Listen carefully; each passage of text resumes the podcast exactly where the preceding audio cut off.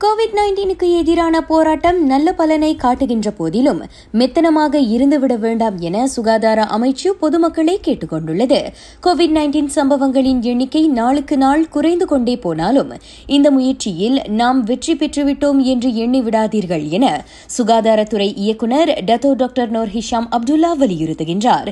எடுக்க வேண்டிய முன்னெச்சரிக்கை நடவடிக்கைகளை நாம் தொடர்ந்து எடுத்துக்கொண்டே இருக்க வேண்டும் என அவர் நினைவுறுத்தினார். இதனிடையே நாட்டில் நேற்று மட்டும் ஐம்பத்து நான்கு புதிய கோவிட் நைன்டீன் சம்பவங்கள் பதிவு செய்யப்பட்டுள்ளன. இதையடுத்து நாட்டில் கோவிட் நைன்டீன் சம்பவங்களின் மொத்த எண்ணிக்கை ஐயாயிரத்து முன்னூரை தாண்டியுள்ளது. நேற்று மட்டும் இரு புதிய மரண சம்பவங்கள் பதிவாகி மொத்த மரண எண்ணிக்கை எண்பத்து எட்டாக உயர்ந்துள்ளது.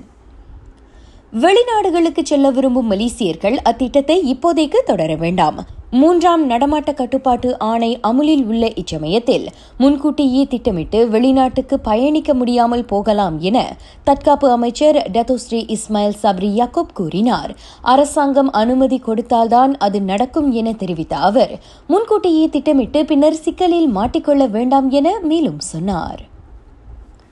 நடமாட்ட கட்டுப்பாட்டு ஆணையை மீறும் எந்த தரப்புக்கும் அனுசரணை காட்டப்படாது.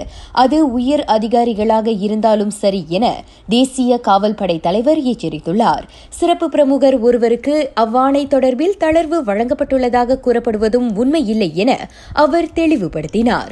ஒரு தகவல் உண்மையா இல்லையா என்பதை அறிந்து கொள்ள சுபநாத்யா டாட் மை இணையதளத்தில் சரிபார்த்துக் கொள்ளுங்கள். விடைபெறும் முன்பாக உங்களுக்காக சில ஆலோசனைகள்.